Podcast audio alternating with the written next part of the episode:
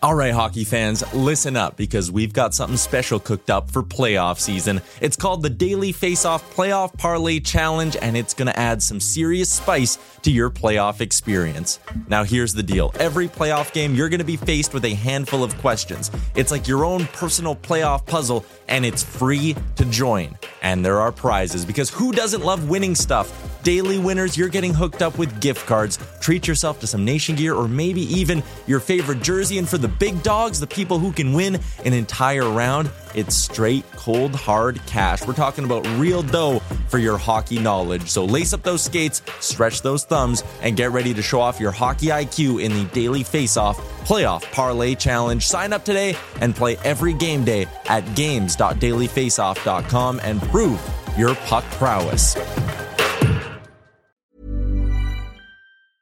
I'm Sandra, and I'm just the professional your small business was looking for. But you didn't hire me because you didn't use LinkedIn jobs. LinkedIn has professionals you can't find anywhere else, including those who aren't actively looking for a new job but might be open to the perfect role, like me.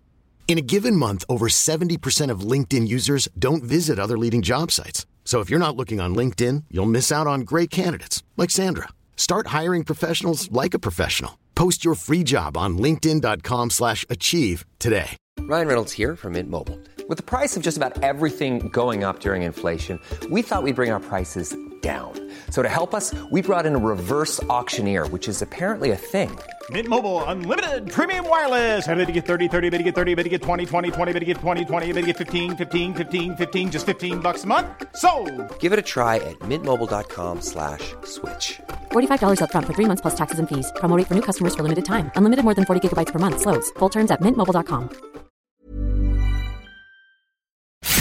hate to break the fishing news after Remchuck, but I'd like to speak about the ice hockey. Congratulations, you're one of the 13 listeners of the Real Life Podcast. We just traded a migraine in for like an orgasm. Might want to mark that down. You're Yep. All of my projects are on schedule until they're not. A member of the Nation Network of Podcasts. about as funny as we're going to get today.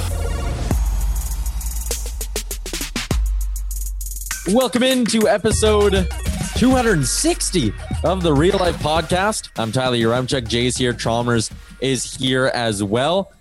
The Nation Network of Podcasts, and it is growing. We're going to get into that in just a second. Former NHLer, hell, former NHL All Star John Scott will join us in about 10, 15 minutes here. We're going to talk about his new partnership with the Nation and hockeyfights.com and his podcast. We'll talk about his career, all that good stuff.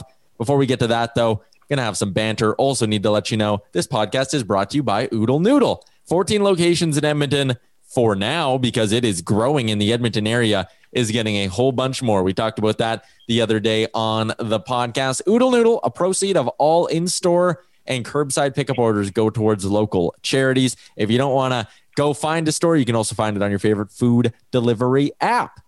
Jay Chalmers, you're both here. Uh, before we get to John Scott, I obviously want to talk a little Oilers. The 4 0 loss on Saturday. To me, I look at it as sometimes you're going to lose games. Sometimes you're just not going to be the better team. I shrug it off. Jay, you got your hands in the air. You just shrugging it off too? you know what? That game is just the cost of doing business. We're we're still on an absolute heater. So, you know, we bounce back tonight and win, then that, that's just part of the process. You're not going to win every single game. And when you look back the last 14 games will be what 11 and 3 or whatever the hell it is, Yeah. like th- that's like that's elite. So, you know, we can't win them all. Uh, we didn't show up on Saturday, a little fatigue from all that winning we've been doing. Uh, so, not too concerned at this moment. Chalmers? Yeah, I got to agree. You know, I, I I'm not too riled up about the loss, but you know they did look like a totally different team. Um, games before that, they were pulling off those little cute backhand passes. You know, guys always supporting, guys always there to pick up those passes, and the Maple Leafs were picking them off from us and quite easily. And um, it was just that flow. Like you could just you could just feel the flow of the game was not in our favor. We weren't getting the bounces and. I'm not going to overreact to it. I would really like to see how they bounce back tonight. Unfortunately, you're disappointed because, you know, with McDavid out of the lineup or um, Matthews out of the lineup, you know, you hope for a better result. But you know what? Like Jay says, you're going to lose games, and that's not a bad one to lose. You know what I mean? You're not losing to a team that's right below you. You're losing to a team that's above you. And so Yeah. if you're going to put, you know, if you're going to take an L, that was probably a better one than, than most to take. Let's just see what happens tonight. Yeah, I mean, Like, if you lose tonight, then you're in a bit of trouble, I think, because then you're like, oh, your back's against the wall. Because if you drop three in a row to the Leafs, you never want to be losing three in a row, three in a row at any point in the schedule. But to me, like I described it on my pregame podcast today, there was no sizzle to their offense. It was just kind of like, yes, they had a lot of zone time. They outshot the Leafs at five on five. But like, do you remember a chance where you were like, damn, they should have scored on that one? Like, there really weren't too many of those moments in the game. I thought that they had like they had they had their chances. Well, like Uh, what? I'm Ennis saying- taking a slap shot from the top of the circle. That's not really like a grade A chance. yeah, yeah, I guess. But like they like they had their chances, and when you know, and sometimes there's some nights where they'll capitalize on them. But yeah, you're right. They weren't like five star, uh, uh you know, opportunities uh, for them for for tap ins and whatnot. So um, yeah, whatever. You know what?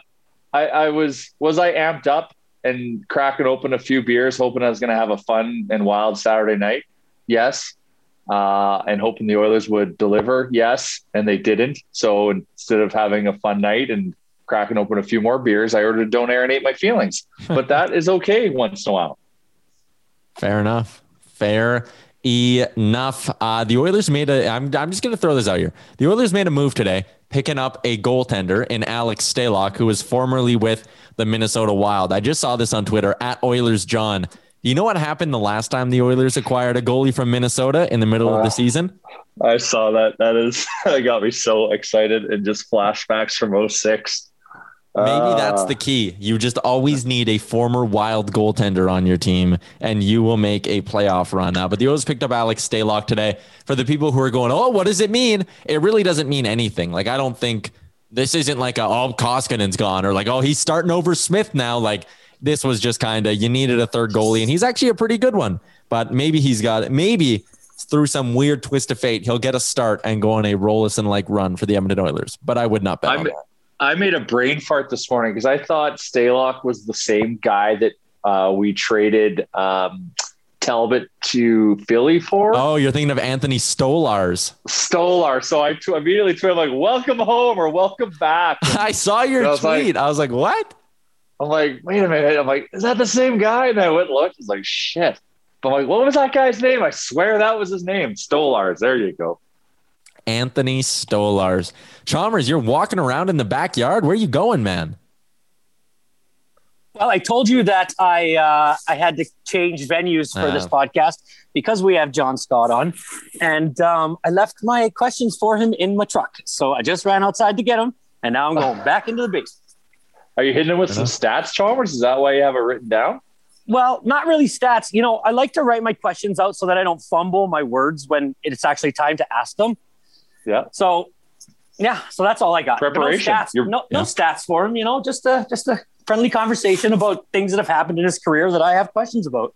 One of the pieces of broadcasting advice I once got, and I don't follow it because, again, I'm not a very good interviewer. That's always the thing uh, I, I'm kicking myself about. But I heard that you never write out a full question, just everything in short point form notes, because then when you ask the conversation or when you ask the question, it should sound more conversational. Um, so I got a few notes here that I've written down for the conversation with John Scott, but I'm excited. I got a few things like for me, the, the fascinating thing about talking to guys who were NHL enforcers is that at some point in their career, they were not enforcers. At some point, they had to make the decision to like, you know, flip the switch and go, fuck, if I want to stay in this league or in this level of hockey, I got to start beating the hell out of guys. And I'd love to know when that moment is for John Scott, because if I'm being honest, I'm looking through his stats and like, you know, even in college, in junior B, like he never scored a ton. So at what point did John Scott go, if I want to make it to the next level, I need to start fighting a lot. Like I'm fascinated Like, for that side of it. He racked up pims in college, and you know, since there's no fighting in college, those are all two minute penalties. So he had to have had that element to his game and doing what he could. I guess getting a lot of roughing penalties uh, through uh, through college. But uh, Yaremchuk, I agree. I would like to know kind of when that decision was made, or was he just always that guy? Should we get into the All Star game thing, or have we already? Has that been talked about enough? Everyone kind of knows the story. Chalmers, you're um, muted, so I'm sorry. I kind of was like wondering about that because you know, like there's the Kessel stuff, and then there's the yeah. All Star Game stuff. Has he not been asked that to death? You know, that's what I mean, right? I try, like it, are we going to try to, yeah, try to ask him about stuff that he, you know he doesn't get asked on the podcast? I've always find that interesting when the guys are they get more engaged when you ask them about things that they've they don't get asked maybe, about a lot. Maybe there's something that happened at the All Star game or from his experience there that, that, maybe that might be unique that he could share. Not like, oh, how did you get the All Star game? I think yeah. that's well documented and all, but maybe he's got like a crazy story or something. Uh, so it might be worth asking, kind of asking a question around that. Maybe not. Does he feel like he was the very first game stop in the NHL where everybody put their money behind something and he was and he got to a place that he yeah. might, you know, probably shouldn't have because you know it was kind of an internet an internet phenomenon.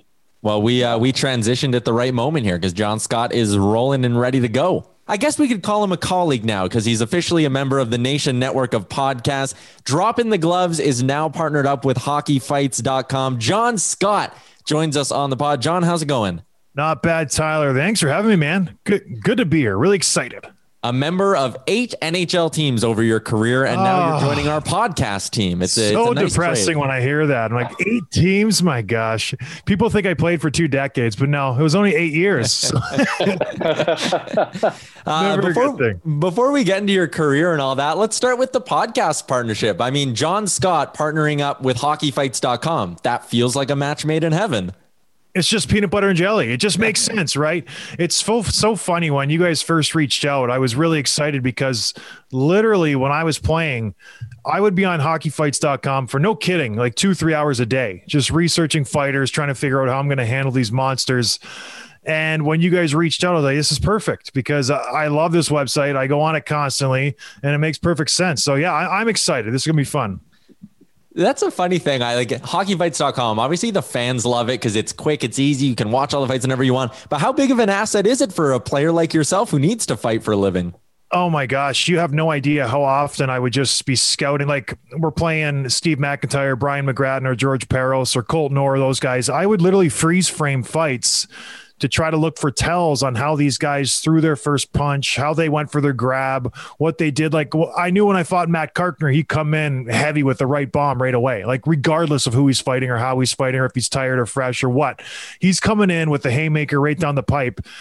And I knew it, and he still belted me in the ear every time I fought him. And I was like, ah. so it, it was such a valuable asset that I, I don't think you guys realize how much fighters use your website that's what I think is so funny about fighting. You know, you, you, just somebody who watches fights just thinks, well, there's only one way to go in it. You grab with your non-dominant hand and you throw with your dominant hand, right? But so like when you saw Kevin Bieksa coming with the Superman punch, what was your first your first thought on that starting punch?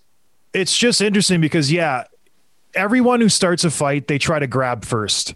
Like yeah. they initially go in with defense. And you, you, saw it a few years back. I think it was Gord Downey who knocked out Jesse Bularus with the one, but this was like 10, 15 years ago. But yeah, Bieksa knows this. He's a smart cat. He boxes. He knows what he's doing. So for him to come in and there's one punch Gudas with the Superman punch, like you're just expecting some guy to grab you by the collar. Like that's what you're expecting. And for him to do that, I don't know. He, he's ahead of his game because you've seen guys who try it.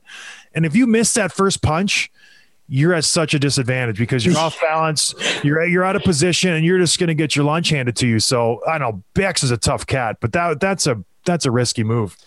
I think sometimes people look at fighting in hockey, and maybe the people who aren't diehard hockey fans or don't understand the sport too well, they look at it and they go, "Ah, oh, it's just barbaric. It's two guys just throwing their fists as fast as they can." But it really is for the guys who are professionals at it, like you are. It's a science, right? Like there is so much strategy that kind of goes into how you're approaching each and every one, and they're all unique too. Yeah, especially for a guy like me, because usually I would say 95% of my fights, the guys would go in and they would just play defense. So it was my goal to try to get these guys to just open up so we could trade. I, I loved fighting guys like Fraser McLaren or George Parros because it was, they would open up and we could just throw punches and it was fun. But yeah, it is a science where he's like, okay, I'm going to grab here. I'm going to try to angle you. I'm going to try to push my fist in your throat so you can't breathe so you have to you know lift your chin up a little bit and there's a lot of stuff that goes into it i worked with a guy in minnesota who really taught me some you know really unique ways to it's called breaking the wrist like they do in karate, just to try to break a guy's grip. Because Cam Janssen, I hated fighting him. He would just grab my collar, lock his head, lock his arm out, and hide his head. And like, this is the boringest fight ever, Cam. And then he would throw one super like haymaker, and it would brush my ear, and he'd like apparently won the fight. So it's just uh, yeah, there's a lot that goes into it, and it, I think it's taken away from fighting. I don't know if you if you watch fights 20 years ago, they're so entertaining. It's well, the just one like- thing, yeah, sorry, There was no defense. Yeah, it was so fun to watch. Nowadays, everyone's so worried about getting hit. It's just it's brutal. Eh, like the one thing I think you could teach guys these days is is a lot to do with their their footwork and their center of gravity. Because what I've noticed in a lot of fights these days is guys are going down very fast, and it's a lot because like this could lead into Lucic, but a lot of a lot of you know some of the offense these days is just to get a guy off of his balance, but that really makes a guy fall down and the fight's over, right? So you don't really end up doing that. So to really be able to like get your feet in a position where you can do circles and stay on your feet and throw punches is, is important. I'm just not seeing it as much. Well, no one no one practices fighting anymore. It's a dying art. It's sad. I think it will come back just because I don't know the league's cyclical. Hopefully, where we're at, we're at a low point and it'll eventually come back because you see teams that are successful. They have guys who can throw throw punches. Like Tampa Bay won last year. They had a heavy lineup. Vegas is doing well. They got a big body lineup. St. Louis won a couple years back. So you need guys who can get out there. Like the Bruins just picked up Jarred Tinordi. As much as I don't like the guy, he serves a purpose. So it's uh, I don't think it's gonna die. But like you said no one fights anymore. So when you see a fight, they last so quickly because the people they, they don't know how to fight. They grab a, a jersey and they're just like, I don't know what to do next. Like I, I'm used to power skating, not not fight. It's Uh, t- talking about the podcast a little bit here, you know, we're getting into a few fights. That's something you plan to do. And uh, going forward here, is that going to be a part of the pod now that you're partnered up with Hockey Fights? Is reviewing fights, breaking them down, giving fans sort of a look at what's going on in the scrap?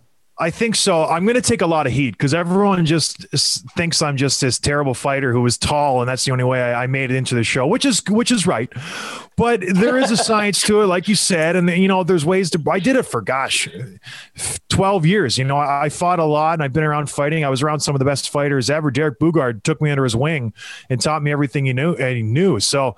I kind of know what I'm doing. Yeah, I think it'll be fun. Like I, I want to do one this week. I was thinking about Lucic and uh, Austin Watson. I think that was the perfect example of why fighting is so great. Ottawa was down two nothing. Austin Watson was trying to spark his team. He did not want to fight Lucic, who was out of his weight class by a good 40 pounds, and he stepped up to the plate. You know, he, he you know he lost a fight, but Ottawa, you know, got a jump from it, came back, made it the game. And I think that's the perfect example of why fighting is so valuable. And Lucic, good on him for saying, "Yeah, let's let's do this. I'll uh, I'll take you behind the shed and beat the tar out of you." But yeah, it was a good fight. Uh, I think I think I think that's something that's important that is missing, I guess, from the storytelling of hockey that used to be always told is like the backstory. Why is this happening? Or what happened two periods ago to lead to this? And I think that's something that I think it's important. That's an important thing that you're doing, so people can be educated and and not look at it just as like at, on the surface, like oh, these two animals are fighting each other, uh, violence. Like no, there is a story there, and there is a reason and a meaning behind it. And I think it's important. Uh, and I'm excited that you're going to be taking this this angle with it. There is a lot of things that go into it. I'll never forget one of my first fights in the NHL. I was just um, up from Houston in Minnesota. We were playing Anaheim. George Parros was the tough guy in the NHL. Boogaard was out, uh, shoulder, one of his injuries he had. We were down three nothing. And I'm like, gosh, I got to fight this guy. And so we line up. It was the start of the third period. We're down three rip. Like I said, I'm like, you know, George, would you mind if we fought? And he looks at me, he goes, you know what? I shouldn't. I'll give you a go, but you have to give me one, you know, in the next few years. Whenever I asked you, you have to say yes. And I was like, yeah, you, uh, you better believe it. Like, let's do this. And we fought. I knocked him out. We came back. We won 4 3 in overtime. I was awarded first star of the game.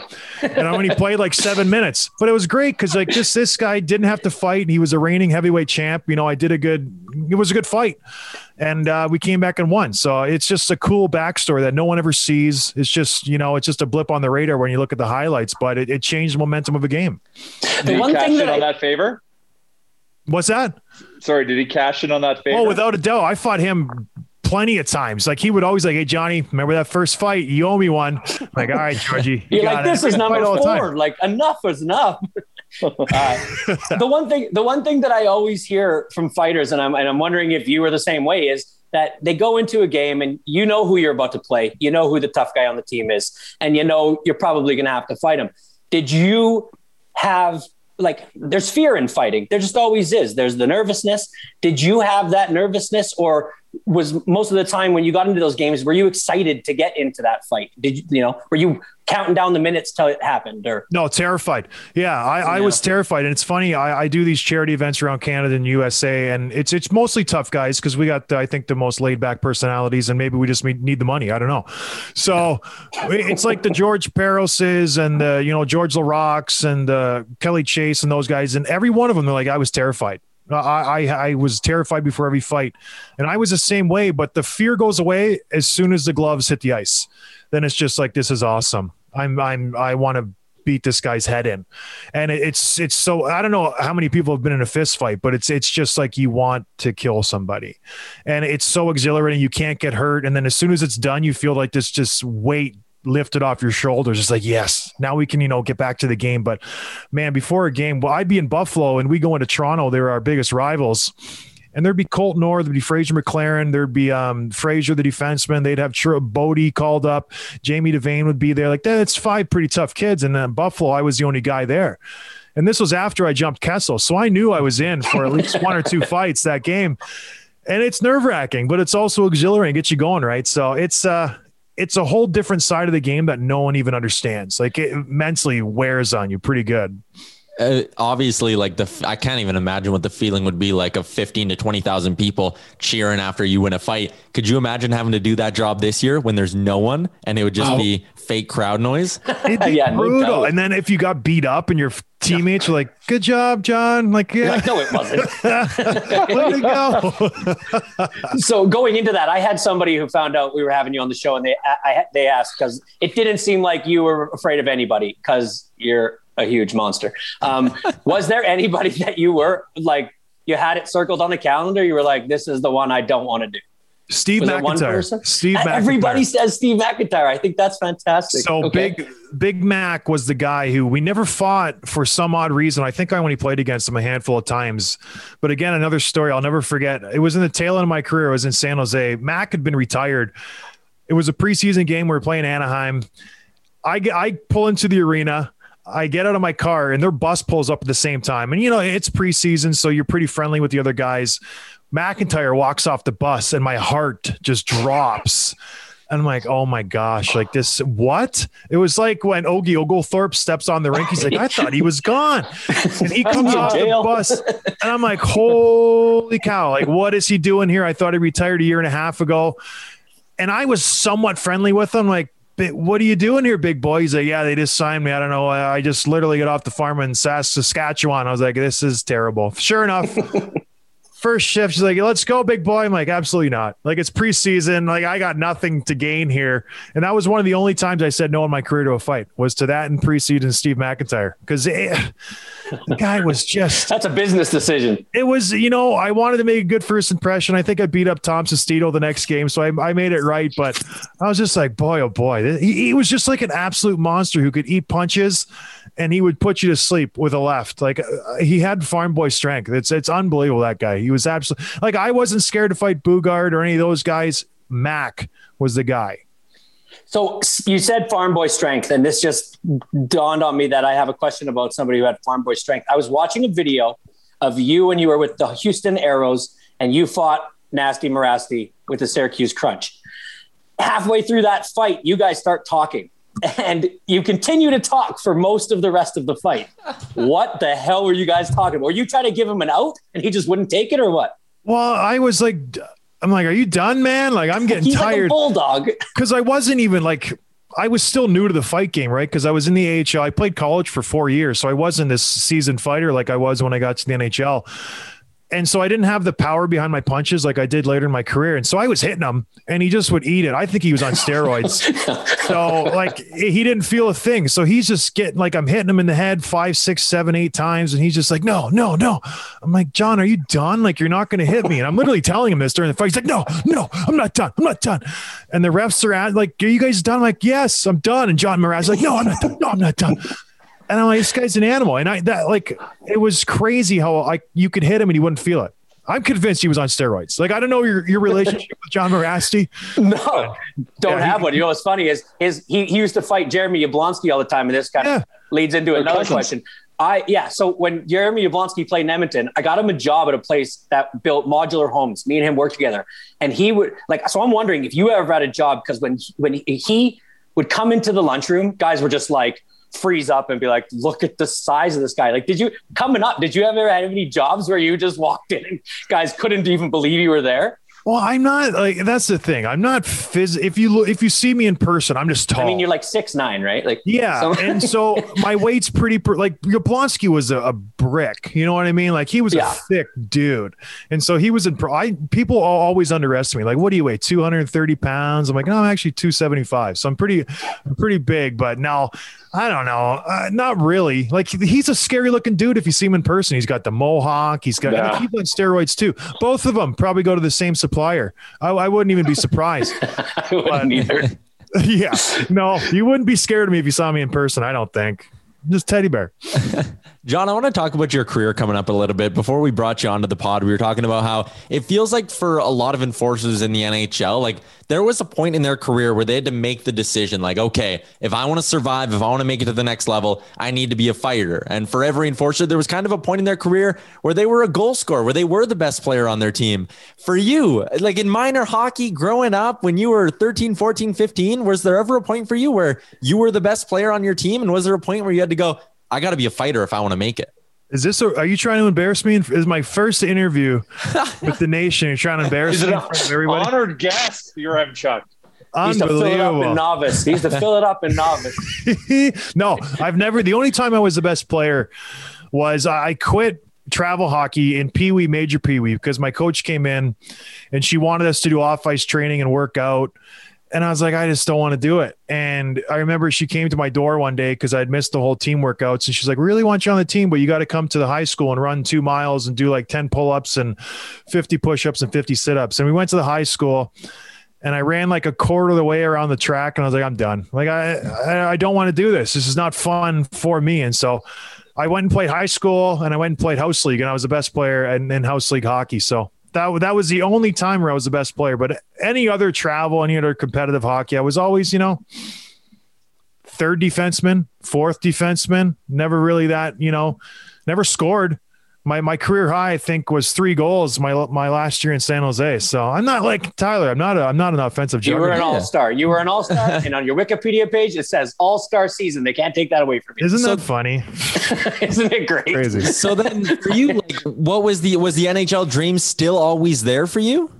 No, well, yeah, like obviously, every like you probably still want to play in the NHL. Like everybody wants to play. I never thought it was ever going to happen, but the turning point was in college. My coach sat me down. He's like, "Listen, you can't teach six eight, man. So if if you want to make a run at it, you got something that not a lot of people have." So I started to work at my game. I, I got an option to play in the AHL. I, I managed to stick around.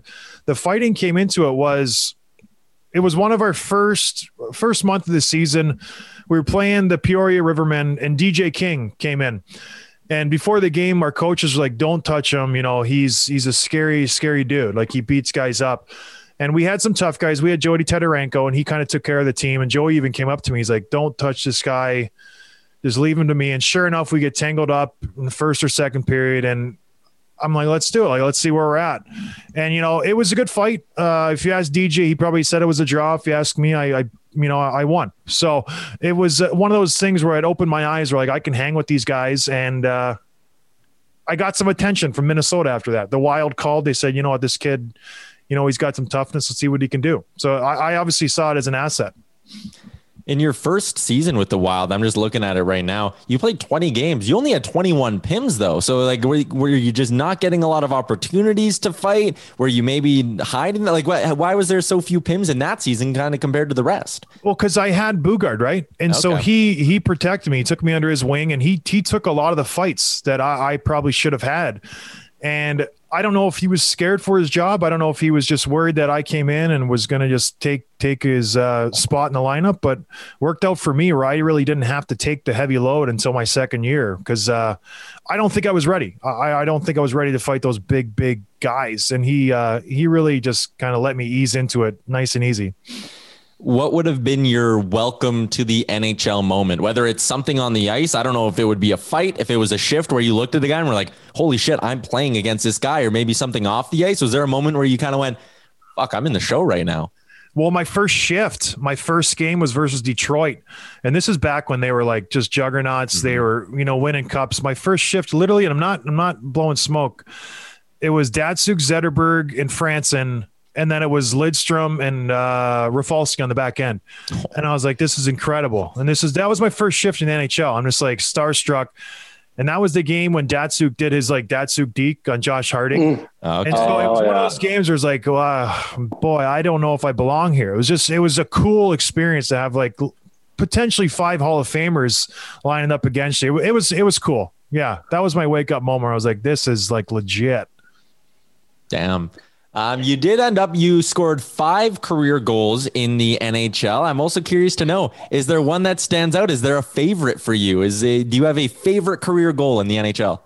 The, well, the, my first one in San Jose was the prettiest one. I, I went shelf on Holtby.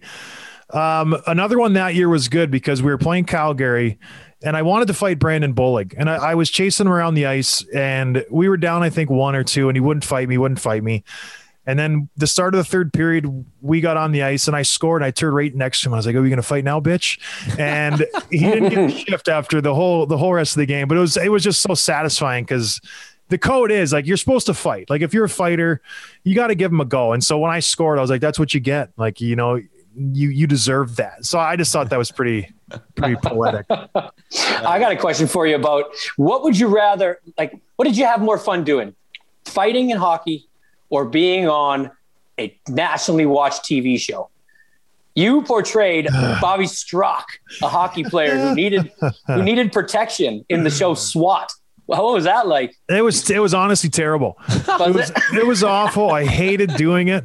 So they they make it seem so glamorous, and they fly you out to California. It's all great, first class, and then you just sit there. You tie you like I sat in my gear with these other kids from Canada for a good 12 hours one day and you just sit around and it's not fun. And I was out there for two weeks and it was miserable. Like I do not recommend it. I, I, like I don't recommend it at all. The, the guys who I was with, they were like ex junior players, just, you know, their parents are in television or whatever. And they got paid a decent wage. I think they would get like 800 bucks a day to come and just play shinny hockey and sit around and just eat crafts food services all day. So that food. I would do that, but yeah, yeah, I don't know. It wasn't fun. My it wife wasn't your just, thing, eh? no, and we just well, had a kid. We had a kid before I went out there, and so I think that was number five. And my wife was not happy, so I got home and she's like, "You, you never again. Like you're never." Is this so, is this something we should dig deeper on? John Scott, the actor. No, not a chance. not no, because okay. they're doing a movie on me, Disney, and yeah. They're like, would you like something? I'm like, I don't want to be in it. I don't want to be near it. I got enough stuff going on. So no, not going to happen. Never, ever. What, what's the process like in that movie then? Like how, like you said, you don't want to be close to it. So like, are you really involved in it or no. how did that even come up? They, they've been asking me, well, it's been in the works for a while. Disney bought it, I think uh, five months ago. So now they're making it and I don't want to be involved in it. I just say, here's my address. You can send me a check and I'll watch it when it comes out. That's all. That's honestly. a film script written by Mitch Albom. I mean, Will yeah. Arnett, Hugh Jackman. My goodness. So it's Hugh going to be a good movie. No, they, they were in discussions for it, but they wanted you to play like the they wanted you to play the lead role. They wanted me to be in it at some point. Like, you know, in the I, I thought it'd be cool if I could beat myself up, you know, but there's not a fighting scene in the movie. So I don't know. I think it'd be, be great cool. if at some point there's just like an extra where you can be like a concession worker. I but you're in, yeah, just like pop your head and then it's like the movie about John Scott. And he's just kind of in the background. It's like Stan Lee. It's like uh, my hockeyfights.com hat on. yeah. Oh yeah. Uh, so who's playing you? Who has the honor of playing John Scott? Who has the stature of playing John well, Scott? Well, that's the tricky part with these movies is the actors are hard to nail down. But like, yeah, like the article said, I think Hugh, they've been in talks for a few months now. So he might be the the golden ticket winner, but we'll see. I don't want to let Wow. the cat out of the bag. Like I said, I That's stay out of it as best I can. Yeah. So Yeah. I don't know. It's it's cool. They give me an update every like four or five months. Mitch will call me and be like, "Hey, this is where we're at." I'm That's great. So, if you didn't play hockey, would you be engineering buildings for a big firm right now? You have a mechanical engineering firm, hey? Probably. Or a, mag- a mechanical engineering degree. I mean, that's that's Yeah. smart. That's big time stuff. Well, I, I went to Michigan Tech, and there's two degrees you can get engineering or business. And most of the hockey guys took business. And I'm like, I'm not going to play hockey after, you know, this. So I might as well get a useful degree. Not that business is not useful, but Yeah. it's pretty useless. So Mechanical engineering is a little more specialized. it's, a little more I'm pretty smart. Does that, yeah. I'm like, Pretty come on. smart. Well, no, I, you know, I, I probably, I, my goal was just to get the degree and go home back to St. Catharines and, you know, work, work with Ford and be done with it. That was, that was the uh, end game for me. Wow. And then somehow you found a way. Like, how does that break? Like, how do you go? like, Things in your just keep head? changing. Well, yeah. Like, how does it be like, ah, I'm gonna go home, work for Ford? To like, what did it feel like? You just blinked, and like a couple years later, it's like, oh shit, I'm in the NHL. Actually, plans changed. it was really strange. Yeah. So I left school and I didn't have many offers. You see guys come out of college, they go right to the show and they're just like tearing it up. I got an East Coast deal one way. Um, I signed an AHL deal kind of 10 games into my contract. And then I was just in the AHL. And then it just kind of snowballed where Minnesota was. Boogaard got hurt, and then they needed some toughness, and I just happened to be there, and I went up and I played. It was so bizarre. Like I, I, I could not. I don't know, Tyler. I have no idea. It just worked out perfectly. Honestly, I'm very fortunate because I, I honestly, I'm not that skilled. I'm not that good. I just hit a perfect spot where they're like, "We need somebody. You're tall. Like, come and do this job." The, the year next, it could have been Matt Kassian because he came after me, and he- you know, it just I just kind of hit that sweet spot, and then it just it was a kind of a it just went from there. Uh, before we let you go here, I want to talk a little bit more about the podcast and some hockey stuff. So it's like it's partnered with hockeyfights.com, but it is not a podcast solely dedicated to hockey fights. Obviously, you guys do have great guests. I've been seeing the guest list that you've had on in the past. You do give your opinion on a lot of stuff from around the league. So give us sort of the Cole's Notes version. If someone's never listened to the podcast before, what should they be expecting and dropping with the and dropping the gloves?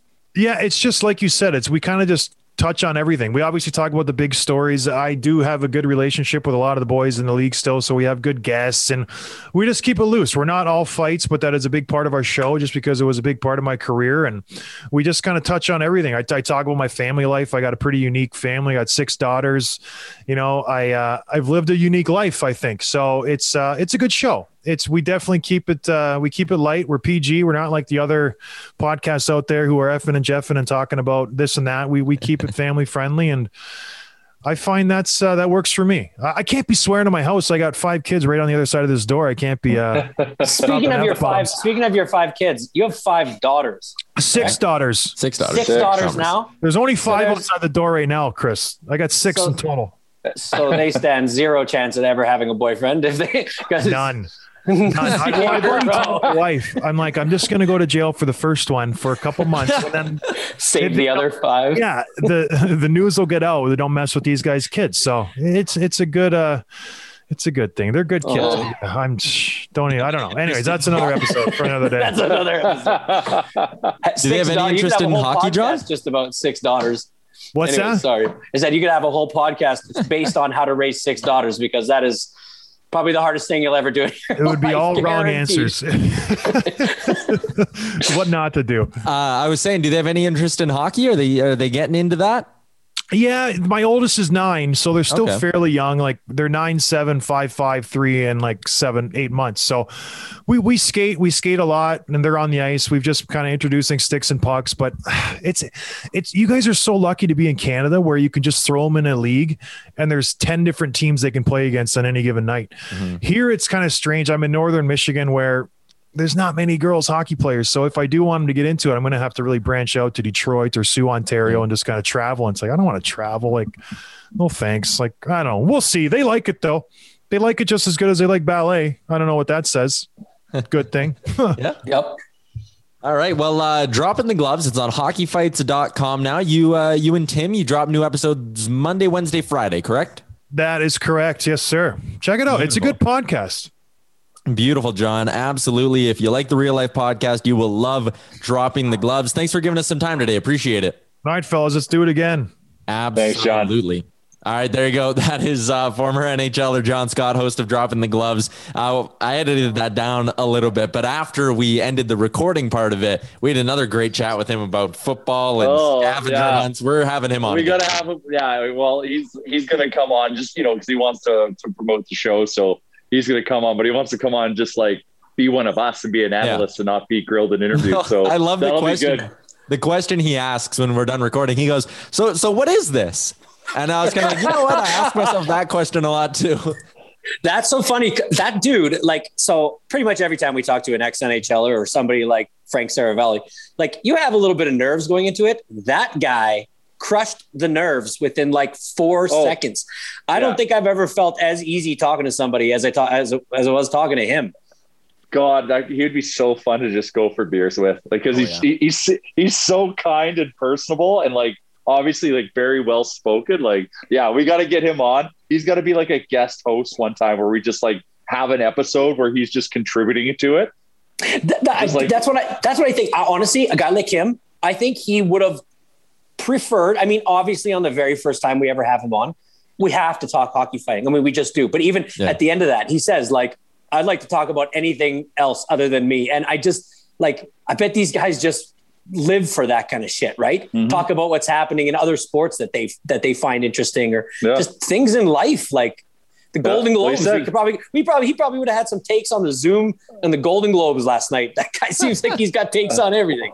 He said once a month. We'll bring him in once a month, and he'll be one of these tiles on the Zoom call, and he's going to be driving Yaremchuk cra- crazy as he also takes the show off the rails.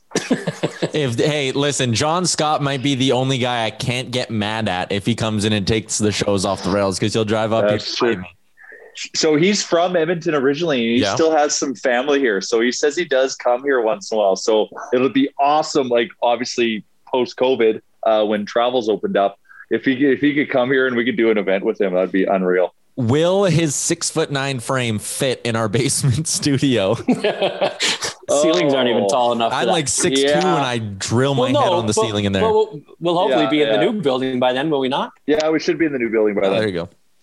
Yeah, well, Uh, yeah, built for John Scott in mind. Okay, before we keep uh, plugging along here, need to give some love to our friends over at manscaped.com who are sticking around to sponsor the Real Life podcast. You get 20% off with the promo code Real Life at manscaped.com. We've been talking about the, uh, and this is the terminology I'm going to choose to use here, the big package with sort of everything involved in it there. They have a ton of great stuff, though, at manscaped.com, not just the performance package with the peak hygiene plan, which I've been plugging for the last few weeks. But if you want to check down a little bit, they also have the perfect package 3.0. That one is 140 bucks, but then you use the promo code real life, gets you another 20% off, gets you the lawnmower, the crop preserver, the crop reviver, the magic mat, the shed, and a pair of boxers. So pretty much everything except for the ear and nose hair trimmer that the other one had. It's a little bit cheaper. And again, free shipping, 30 day money back guarantee with the promo code real life over at manscaped.com. If all you want to get is the lawnmower 3.0, that one is 120 bucks with, of course, 20% off on top of that promo code real life. So check out our friends at manscaped.com. I want to. Oh, I want to jump in. Sorry about that. I just want to thank everyone, all our listeners, for supporting the brands that come and support the podcast. So Manscaped gave us a trial; they're now renewing. Twig, Twig and Berries gave us a trial, and now that they're renewing.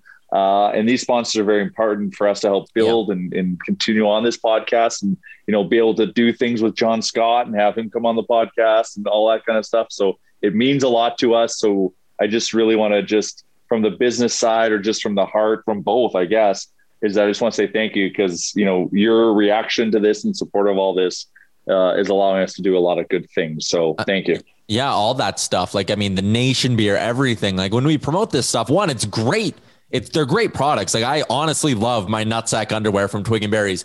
Promo code is uh what is the pro- nation 15 gets you 15% off. I almost fumbled the promo code. But I like I love my nutsack underwear. So we get to promote it and then when the listeners support it too, like it just it's almost like an ecosystem, right? Everybody can support everyone. We can keep making the podcast. The sponsors are happy, so we're happy and hopefully the listeners are happy as well. And the Manscaped stuff has been great as well. They sent us some and I cannot get over oh boy, I hope my family doesn't listen to this line. The feeling of my balls after I use it. I love it. Yeah, it's very smooth. Wow. Wow. One other thing uh, for Hey, John hey, Scott. Chuck, please, uh, please just clip that audio, that one, that little little thing that you just said, and send that over to Bag Milk and myself, please. Yep. Chalmers? One thing for John Scott. Uh, if you want to support us, again, support him. Go to his Twitter account at John Scott underscore 32. He posts a lot of good videos. He posts a lot of good updates for his podcast. Uh, it's where you get you, you see a lot of good stuff from him. Um, he doesn't he doesn't post anything that doesn't have some sort of like you know meaning. So it's not going to like ruin your timeline. It's a good follow. Beautiful. And, John uh, Scott underscore and, and support John Scott, the actor, and download or stream SWAT wherever The- you can. honestly, the movie that's being produced about him is a big deal. Like the dude that wrote it's a big deal. The people that they're going to try to get to play him is a big deal. The production company, Disney owning it, it's a big deal.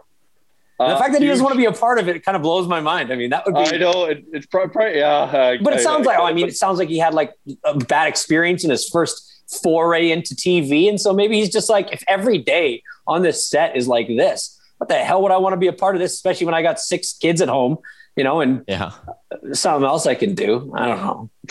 What Six if Hugh daughters as Jackman well. plays them? Man, Six that is daughters. like, how do you not feel like you're the coolest guy in the world? And this, and this is all speculation because we're not sure yet. Mhm. But if Hugh Jackman played me in a movie, I would feel like the king. Podcast Like, that's high praise. we get if that ever comes to fruition episode of dropping the gloves where it's hugh jackman and john scott and it's john it's like a character lesson right it's Yes. john hugh jackman learning how to be like john scott Yes, yeah. Who is who's the real John Scott? uh good stuff um oh, fuck i had something else to say and then i didn't write it down i'm such a dumbass oh i had an idea for stuff we should sell on nationgear.ca Jay. that's what it was it's unrelated to the podcast completely That's real life. How come? Okay, so if you remember when we went to Vegas, which was a year ago today, it is insane that that was a year ago I- today. I tweeted, I tweeted one year ago today. I was extremely hungover. Yeah. Oh fuck. I remember sitting. We woke up at like whatever 9 a.m. Vegas time. The, the after the first night we were there, and I woke up and I was rooming with Nick and then one of my buddies, and I cracked a like king can of a Bud Light seltzer at 9 a.m. And I was like, all right, time to record the real life podcast. And Yeah. we sat in the hotel room and recorded it. That was so much fun. We should um, re we should re release that episode because it got that one went way off the rails. Actually, don't. yeah, no, we should not. Um, okay, but my question was when we were there, the Utah boys, remember they made us drinking glasses with the Oilers Nation logo sandblasted into there. And it has become my tradition when I'm at home to watch an Oilers game, I pour a beer in my Oilers Nation cup. It feels good. It feels like a good tradition for me to have. How come Nation Gear doesn't sell like Oilers Nation drinkware? Like I feel Yeah, like Jay. there would be a market for that. I feel like Oilers fans like me would love to sit down and pour their drinks in their Oilers Nation themed cup or like Okay, have your coffee right. in the mornings in your Oilers Audience. Nation mug. audience, you let me know if you want glassware, whether it be a coffee mug, whether it be a pint Koozies. glass. Koozies, we do have. Uh, Dog Island made some collab Nation beer koozies for us, but we could do just Oilers Nation koozies. You let me know, and I will make it happen. There you go. If you They want have to Oilers be- drinkware, let us know. They have to be those ones though that fit like a can and a half of Yeah, 20 of a ounces. can of- yeah, yeah, the bigger ones. I, I hate those mm-hmm. ones where literally a, a can of beer just fits in there, and if you mm-hmm. pour any with a bit of he- like, it's just awful. Yeah, make sure it's the big ones. and I want a cut because it was What do we, what do we think about tonight's game? Should we should we finish up talking about what we think for our bets for tonight's game? Yep, that's a good way to go quickly. Once again, I'm going to quickly plug our friends at twigandberries.ca. If you want to be comfortable while you're watching the Oilers, why not check out their nutsack underwear? They got some new arrivals. I'm looking at the red plaid one right now, and I think I would look good in it, and I think our listeners would as well. Promo code is nation15 at twigandberries.ca. Gets you 15% off. They got free shipping in Canada, over 100 bucks, or free local delivery in St. Albert, which I love as a St. Albert resident. The game tonight, Oilers against the Leafs, the betting report, which I give on my pregame podcast as well, courtesy of our friends at oddshark.com. I'm getting all the sponsor reads in. Uh, the Oilers, they started this game as dogs, I believe. Yeah, they opened at plus 100, but they've now flipped. That line has jumped. The Oilers are now favorites, and I think that would be because of the Matthews news. Sounds like he's not going to play, according to Mark Spector, and the news that Jack Campbell won't start. It'll be Michael Hutchinson between the pipes. So I actually like the Oilers in this one. The goaltending matchup favors them. They're missing. The Oilers haven't lost two in a row since January. You should always like the Oilers. Uh, yeah. Yeah, where I'm seeing it, I'm still seeing that the Oilers are a slight favorite. Right now, they're minus 103, and the Leafs are minus 114. Oh, wow, Um, so the Oilers are dogs then. yeah, still dogs, no, no, but they're, it's no, they're favorite at minus one thirteen. Oh no, they are dogs. No, yeah, that's right, 103 and 114. Yeah. So, Yeah. but the one that gets me is um, normally when you have a will or will not score bet, guys like Draisaitl and McDavid, we're always in the we're always in the minus. Um, and but tonight they're in the plus, and I don't see two bad games coming from them. Wait, and where are they in the plus for points? Like over one uh, and a half for, points? for score, will or Oh, will not goal. score. So Connor McDavid is a plus 110 to score. Leon usually Draisaitl is are. a plus 125. And I saw for a couple games there where they were, you know, a minus. The most it would have shifted to would have been, I think, McDavid. They might have been minus 110 at one point, but you're right. The the 125 on Draisaitl, I think, is better odds than you'd usually get. So I think you have a point there. After seeing how emotional Connor was on the bench just after most of those shifts and how pissed off he was, I don't see. I, I mean, I don't. I don't ever expect those two to have two bad games in a row. And so, buddy, I got. I, I think I'm going to pump both these will scores. McDavid and Draisaitl have not been held without a point in two straight games all season. So I'm going my pregame podcast, Bet of the Game, which, by the way, if people aren't listening to, I know in the past it's always been hashtag fade Yaremchuk, but I'm actually doing really good on it this year. My record on the year is 13 and 10, and I'm up one and a half units. Uh, my pregame podcast, Bet of the Game today is McDavid over one and a half points, paying even money. Oh, I would take it one step further. You saw Connor at the end of the game sitting on the bench, staring as they celebrate with Jack Campbell. He was just death staring that. And that was just fueling angry Connor. I think you got to get Connor at over two and a half, plus 470. Pad that I was wallet. just looking at that, buddy. I was just, I'm literally looking at it with my mouse hovering it. Um, yeah. Yeah, because it's Hit not. it. I mean, Hit it. the value value on on McDavid right now for points. I mean, it's a minus four fifty five to get a point, but that two and a half, like even Tyson Barrie, Tyson Barrie point.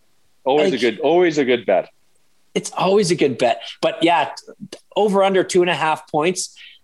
God, McDavid and Draisaitl. I might hammer both those instead of the will will not score.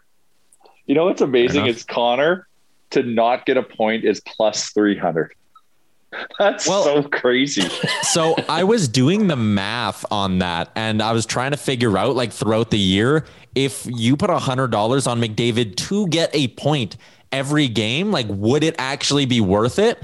And the, I the, the last time I actually went through and like calculated it throughout the year was about two weeks ago. And you actually, if you were to bet a hundred bucks on McDavid to get a point every single night, you would actually only be up like fifteen dollars or something like that. Like it was crazy. Yeah. The odds are so juiced against him.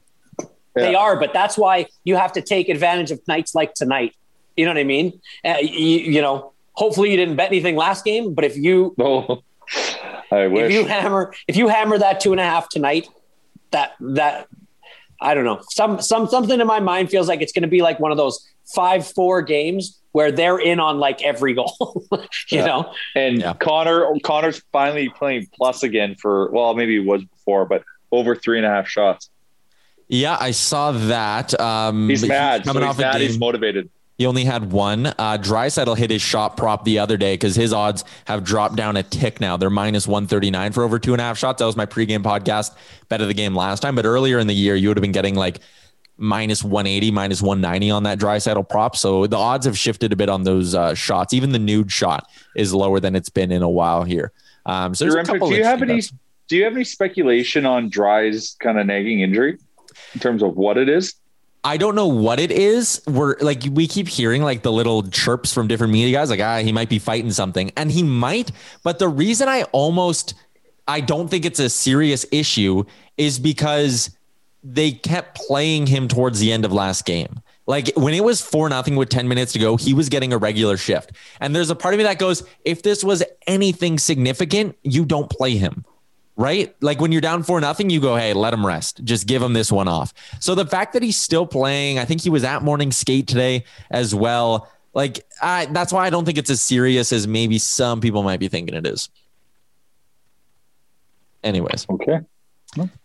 That's going to do it for episode 260 of the Real Life Podcast. Big shout out to John Scott. If you haven't been keeping up to date with the new podcast we are adding to the network, John Scott dropping the gloves. It's usually only about 30, 40 minutes. So it's quick, easy to digest. It drops every Monday, Wednesday, Friday. And also the DFO rundown. If you haven't listened to that yet, you absolutely should. We just had former Oiler and current Minnesota Wild GM Bill Guerin on the podcast uh, today, actually. So that one's out. Also, last Friday, we had Bruce Boudreau on the pod, and holy shit, was he good. Did you know he was in the movie Slapshot?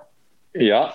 Not just in the movie, pretty big part of it. And the team he played for, like the independent league team, he played with the Hanson brothers when they were the Carlson brothers. The team he Oh, was really? on is the team that the movie is based off of. So he had some great stories. He has another good story. The scene in Slapshot where Paul Newman is laying on the bed with the dog. To shoot that scene, they I shouldn't be ruining all the stories from the DFO rundown, but I'll tease this one. They walked into the dressing room and were like, "We need to shoot this scene with Paul Newman. We need the grossest, most disgusting apartment this team has." And everyone in the room turned to a young Bruce Boudreau and were like, "His apartment." That's the one you use. So that scene is actually Bruce Boudreau's apartment. He shared some great slapshot stories. He was a fucking beauty. How, how many F bombs? I actually think he was pretty clean. I'm trying to think. It's because he's on. It's because he's trying to get the, the Seattle job. He's, Ah, he's yeah. going nuts. Yeah. Gregor also asked him if he's uh, ever seen the GIF. You know the one where it's clearly Boudreau like saying the F word, and but it, the caption is just "darn." Yeah, Yeah, Bruce yeah. about that. Bruce had a funny answer there too. So uh, he's got a bunch of cool stories. So DFO rundown drops every Monday and Friday mornings, uh, Mountain Time, Eastern Time. It'd be more in the afternoon, but uh, those are the new podcasts. You should check them out. Oh, I can't believe we didn't get to the Golden Globes. What the heck? We always run out of time for the stuff I want to talk about. What did you want to talk about with the Golden Globes? Not really anything. It's kind of a joke. Kind of a. I mean, it was funny. I mean, if you watched it, it was. I've never seen a setup for people to get caught doing dumb shit as that one. They kept Oh, going yeah. to people on their Zoom cameras at some of the worst times. Basically, if I was one of those actors or actresses, you had to just sit and stare at the camera with a smile on the whole time or risk becoming a meme. Like I, I saw Bill Murray come on in a Hawaiian shirt about 10 minutes into the thing.